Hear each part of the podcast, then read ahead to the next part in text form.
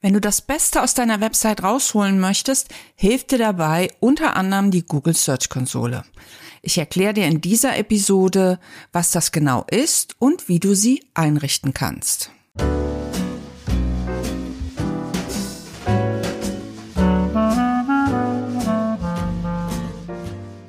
Herzlich willkommen zu WWW. Wundersame Website-Welt mit Kerstin Müller. Entspannt durchs World Wide Web.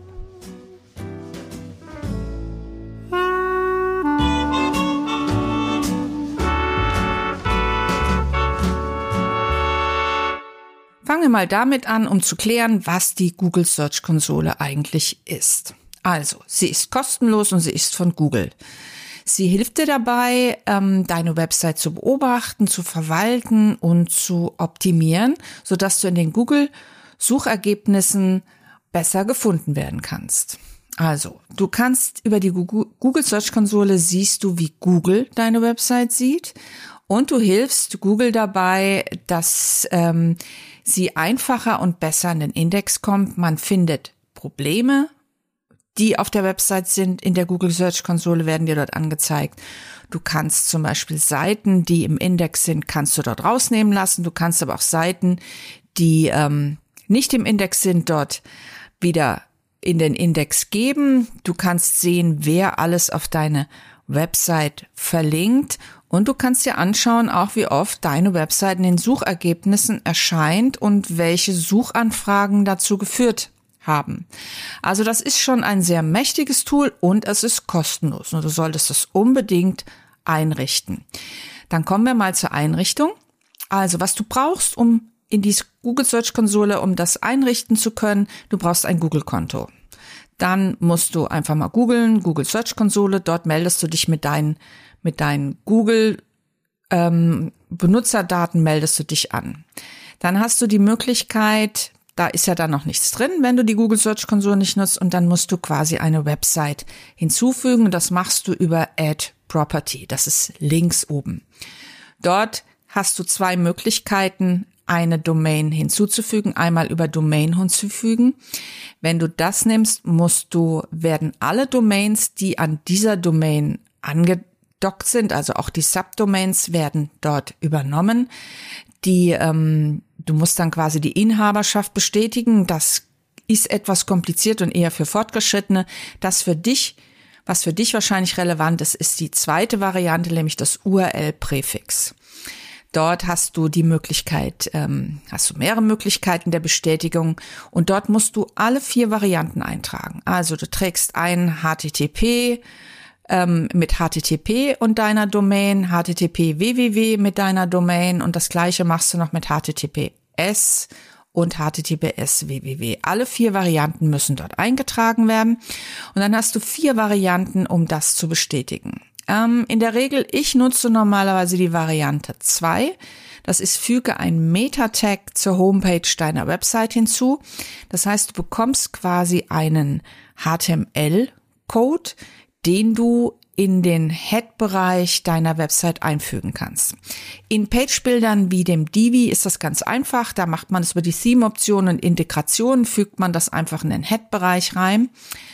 Ähm, und das gibt es in der Regel auch für andere Templates. Oder man installiert ein Plugin, wo man quasi einen Header und Footer hinzufügen kann und fügt so dieses HTML-Tag dazu. Die andere Variante ist die ähm, erste Variante wäre eine HTML-Datei. Das heißt, man kriegt von Google eine HTML-Datei, die man dann in das Verzeichnis per FTP hochladen muss, in das Stück, also in die oberste Ebene deiner in das Verzeichnis, wo deine WordPress-Seite liegt. Das ist also auch noch okay. Du brauchst aber eben halt einen FTP-Zugang. Die dritte Variante äh, ist, dass wenn du schon Google Analytics auf deiner Website laufen hast, dann kannst du das auch über Google Analytics die Search-Konsole eintragen und das gleiche gilt für den Google Tag Manager. Also wenn du die einfachste Variante ist wahrscheinlich die zweite mit dem HTML-Tag. Wie gesagt, wenn du aber schon Analytics oder den Tag Manager benutzt, dann kannst du auch die Inhaberschaft der Seite, kannst du darüber bestätigen. Ähm, genau. Was du noch machen kannst in der Einrichtung ist die, ähm, Dann haben wir jetzt erstmal das Google-Konto eingerichtet. Wir haben alle vier Varianten der Website hinzugefügt. Und nun kannst du als nächstes die eine Sitemap hinzufügen. Also Suchmaschinen verwenden Sitemaps, um deine Website zu durchsuchen. Sie dienen wie so eine Art Karte, um den Bots und den Crawlern zu all deinen Seiten führen zu können. Eine Sitemap braucht ein XML-Format.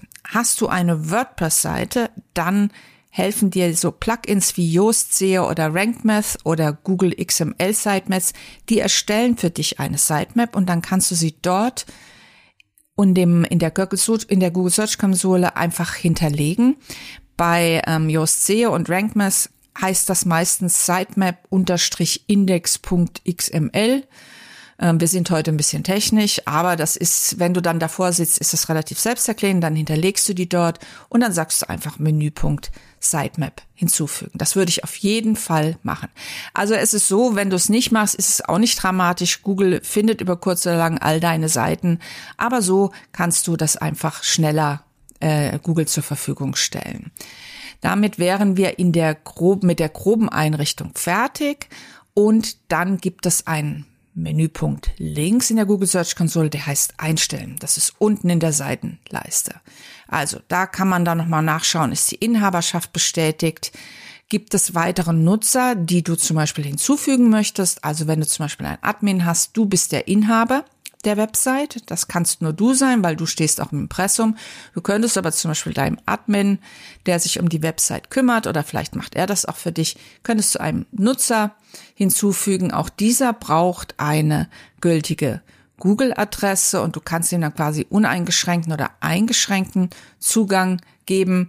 Also nur mal zum, zum Vergleich. Ein Inhaber hat uneingeschränkte Kontrolle über all die Properties, die du dort angelegt hast. Inhaber können auch andere Nutzer hinzufügen und entfernen. Sie können Einstellungen konfigurieren, alle Daten ansehen und alle Tools nutzen. Aber eine Property muss mindestens einen bestätigten Inhaber haben, da andernfalls keine Nutzer auf die Property zugreifen können. So, und ein uneingeschränkter Nutzer ist jemand, der verfügt über Zugriffsrechte für alle Daten und kann einige Maßnahmen ergreifen dann gibt's noch die eingeschränkten Nutzer verfügt über Rechte zum Ansehen der meisten Daten. Also es könntest du zum Beispiel, wenn, wenn du mit einer SEO-Agentur zusammenarbeitest, könntest du ihnen einen eingeschränkten, eingeschränkten Nutzer anlegen, damit sie sehen können, was für Daten auf deiner in der Google Search Konsole zusammenlaufen. Das war das Thema zu der zum Nutzer und Berechtigung, also Inhaberschaft, hast du bestätigt in der Regel über die vier Varianten. Dann kannst du Nutzer hinzugeben und eben halt Berechtigungen geben. Ähm, und du kannst natürlich, gibt es einen weiteren Punkt, den dritten Punkt, nämlich Verknüpfung. Dort kannst du dein Google Analytics Konto verknüpfen, wenn du eins hast. Und in der vierten Einstellungsvariante gibt es, kannst du deine Adresse zum Beispiel ändern. Und ähm, damit wären wir auch schon mit den Einstellungen in der Google Search Konsole durch. Es ich hatte das ursprünglich geplant, dass ich jetzt auch schon auf die Funktionalitäten eingebe, aber ich werde es jetzt hier kurz halten und werde für die ganzen Funktionalitäten werde ich eine zweite, einen zweiten Teil Google Search Konsole aufnehmen, einfach um dich jetzt auch nicht zu überfordern mit dem, was ich hier jetzt erzählt habe, weil es ist ja schon recht technisch. Also, ich fasse nochmal zusammen. Also, die Google Search Konsole ist kostenlos und du brauchst einen Google Account. Du musst dort alle vier Varianten deines deiner Website hinterlegen und musst die Inhaberschaft bestätigen. Das kannst du mit in vier Varianten machen, also entweder eine Datei per FTP in dein Verzeichnis, wo die Website liegt, hochladen und das bestätigen. Oder ein HTML-Tag in den Head-Bereich deiner Website reinbekommen. Oder per Google mit Google Analytics oder dem Google Tag Manager, wenn du das schon hast bestätigen. Füg eine Sitemap hinzu. Ähm, dazu kannst du in WordPress hast du die Möglichkeit, das mit Yoast SEO oder RankMath, die stellen dir das zur Verfügung und dann hinterlegst du die dort einfach. Und dann gibt's diverse Inhaberschaft, äh, Einstellungen. Du kannst neue Nutzer hinzufügen, denen spezielle Berechtigungen geben. Also einmal der Admin würde uneingeschränkte ähm, Rechte bekommen und eine SEO-Agentur zur Ansicht zum Beispiel ein eingeschränkte Nutzungsrechte. Verknüpfe auf jeden Fall, wenn du Google Analytics oder den Tag Manager benutzt, verknüpfe auf jeden Fall die Konten und du kannst in den Einstellungen noch deine Adresse ändern. So, somit haben wir die Google Search Konsole schon mal eingerichtet. Und in der nächsten Episode geht es dann um die Funktionalitäten der Google Search Konsole. Und natürlich, wenn du noch nie mit WordPress gearbeitet hast, habe ich, möchte ich nochmal darauf hinweisen, dass ich auch einen gratis WordPress-Kurs zur Verfügung stelle, wo du das alles auch mal austesten kannst. Und den kannst du dir einfach holen unter wordpress-kochstudio.de und einfach registrieren und mit der nächsten Mail bekommst du schon die Zugangsdaten. In diesem Sinne, viel Spaß beim Einrichten der Google Search Konsole. Bis bald, deine Kerstin.